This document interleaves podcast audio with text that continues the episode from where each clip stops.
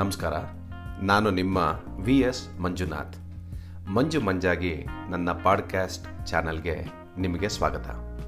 ಈ ದಿನದ ಕಥೆ ಬಣ್ಣ, ಬರೆದವರು ನಮ್ಮ ಪ್ರೀತಿಯ ವಸುಧೇಂದ್ರ. ಇಂಗ್ಲೆಂಡಲ್ಲಿ ರೈಲಿನ ಪ್ರಯಾಣ ತುಂಬ ಸೊಗಸಾಗಿರುತ್ತೆ. ಸ್ವಚ್ಛವಾದ ಮತ್ತು ಆರಾಮದಾಯಕ ಆಸನಗಳು, ಕೊಳೆರಹಿತ ಭೋಗಿಗಳು, ಎಲ್ಲೆಡೆಯೂ ಲಭ್ಯವಾಗುವ ಪ್ರಯಾಣದ ಮಾಹಿತಿಗಳು ತಡೆರಹಿತ ವೇಗದ ಪ್ರಯಾಣ, ಸುವ್ಯವಸ್ಥಿತ ರೈಲು ನಿಲ್ದಾಣಗಳು, ನಿಖರವಾದ ಸಮಯಕ್ಕೆ ಆಗಮನ, ನಿರ್ಗಮನ ಎಲ್ಲನೂ ರೈಲಿನ ಪ್ರಯಾಣನ ಸುಖಕರ ಮಾಡುತ್ತೆ. ಬಸ್ಸು ಮತ್ತು ವಿಮಾನಗಳಿಗಿಂತಲೂ ಜನ ರೈಲನ್ನ ಇಲ್ಲಿ ಹೆಚ್ಚಾಗಿ ಉಪಯೋಗಿಸ್ತಾರೆ. ಇಂಥ ರೈಲಲ್ಲಿ ಒಮ್ಮೆ ನಾನು ಬರ್ಮಿಂಗ್ ಹ್ಯಾಮಿಂದ ಲಂಡನ್ಗೆ ಹೋಗ್ತಾ ಇದ್ದೆ. ಸುಮಾರು ಎರಡು ತಾಸು ಪ್ರಯಾಣ. ಸಾಕಷ್ಟು ಜನ ಬೋಗಿಲ್ ತುಂಬಿದ್ರು.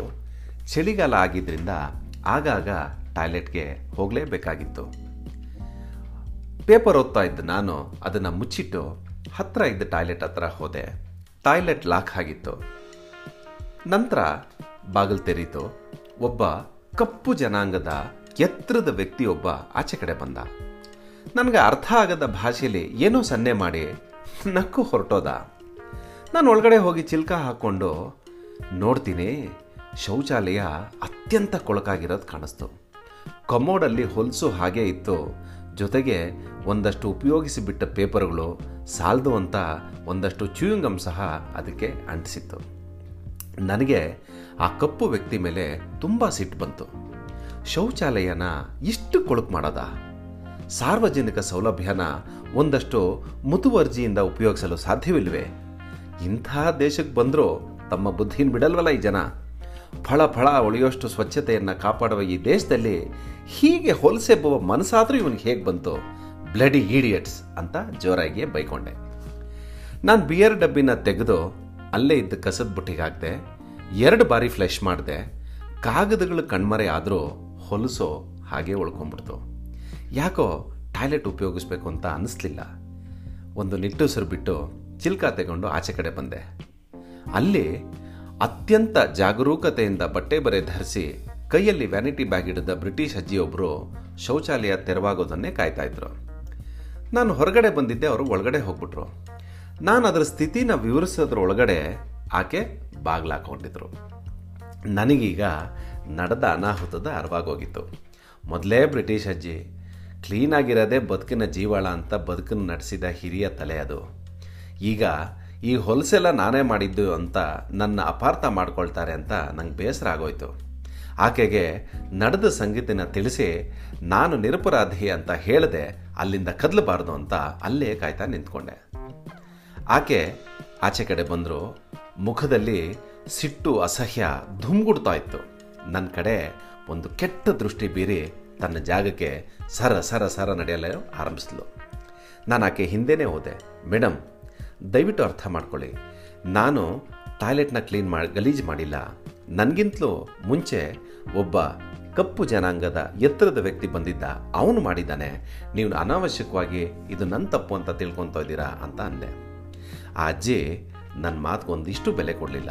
ಸುಮ್ಮನೆ ಹೋಗಿ ಸೀಟಲ್ಲಿ ಕೂತ್ಕೊಂಡ್ಲು. ನಾನು ಅದೇ ಅದೇ ಹೇಳ್ತಾ ಇದ್ದರೆ ನನಗೆ ವಿವರಣೆ ಬೇಕಿಲ್ಲ ಅಂತ ಖಾರವಾಗಿ ಹೇಳಿದ್ಲು. ಎಲ್ಲರೂ ನಮ್ಮ ಕಡೆನೇ ನೋಡೋಕ್ಕೆ ಶುರು ಮಾಡಿದ್ರು. ನನಗೊಂಥರ ಮುಜುಗರ ಆಗಿ ಸುಮ್ಮನೆ ನನ್ನ ಜಾಗ ಕಡೆ ಹೋದೆ. ಬ್ಲಡಿ ಇಂಡಿಯನ್ಸ್ ಅಂತ ಆಕೆ ಒಟ್ಗುಟ್ಟಿದ್ದು ನನ್ನ ಬೆನ್ನಿಗೆ ನೇರವಾಗಿ ಬಂದು ಪಡೀತು. ವರ್ಣದ್ವೇಷ ಇನ್ನೂ ಇವರ ರಕ್ತದ ಕಣಕಳಗಳಲ್ಲಿ ಹರಿತಾ ಇದೆ ಅಂತ ನನಗೆ ಅನ್ನಿಸ್ತು. ಸ್ವಲ್ಪ ಹೊತ್ತು ಸುಮ್ಮನೆ ಕೂತಿದ್ದೆ. ಆದರೆ ನೈಸರ್ಗಿಕ ಕರೆ ನನ್ನ ಸಿಟ್ಟು ಕೇಳುತ್ತಾ ಮತ್ತೆ ಅವಸರಕ್ಕಾಯಿತು. ಈಗ ಭೋಗಿ ಆತುದಿಲ್ಲಿದ್ದ ಟಾಯ್ಲೆಟ್ಗೆ ಹೋದೆ. ದುರಾದೃಷ್ಟಕ್ಕೆ ಅದನ್ನು ಯಾರೋ ಯೂಸ್ ಮಾಡ್ತಾ ಇದ್ರಿಂದ ಅದು ಲಾಕ್ ಆಗಿತ್ತು. ಸರಿ, ಅಲ್ಲೇ ಕಾಯ್ತಾ ನಿಂತ್ಕೊಂಡೆ. ಎರಡು ನಿಮಿಷಕ್ಕೆ ಬಾಗಿಲು ತೆರೀತು. ಮತ್ತದೇ ಕಪ್ಪು ಜನಾಂಗದ ಎತ್ತರದ ವ್ಯಕ್ತಿ ಆಚೆ ಕಡೆ ಬಂದ. ಓಹ್ ಗಾಡ್ ಎಂದು ನನ್ನ ಉದ್ಗಾರ ಅವನು ಕೇಳಿಸಷ್ಟು ಜೋರಾಗಿತ್ತು. ಈ ಬಾರಿ ಅವನು ಮತ್ತೊಮ್ಮೆ ನಕ್ಕು ಸ್ವಚ್ಛವಾದ ಇಂಗ್ಲೀಷಲ್ಲಿ ಹೇಳ್ದ. We are lucky this toilet is very clean ನಾವು ಅದೃಷ್ಟವಂತರು. ಈ ಟಾಯ್ಲೆಟು ತುಂಬ ಕ್ಲೀನಾಗಿದೆ ಅಂದ. ನಾನು ಟಾಯ್ಲೆಟ್ ಒಳಗಡೆ ಹೋದೆ. ಟಾಯ್ಲೆಟ್ಟು ಫಳ ಫಳ ಹೊಳಿತಾ ಇತ್ತು ಯಾರೋ ನನ್ನ ಕೆನ್ನೆಗೆ ಪಟ ಪಟ ಅಂತ ಬಾರಿಸ್ದಂಗಾಯ್ತು.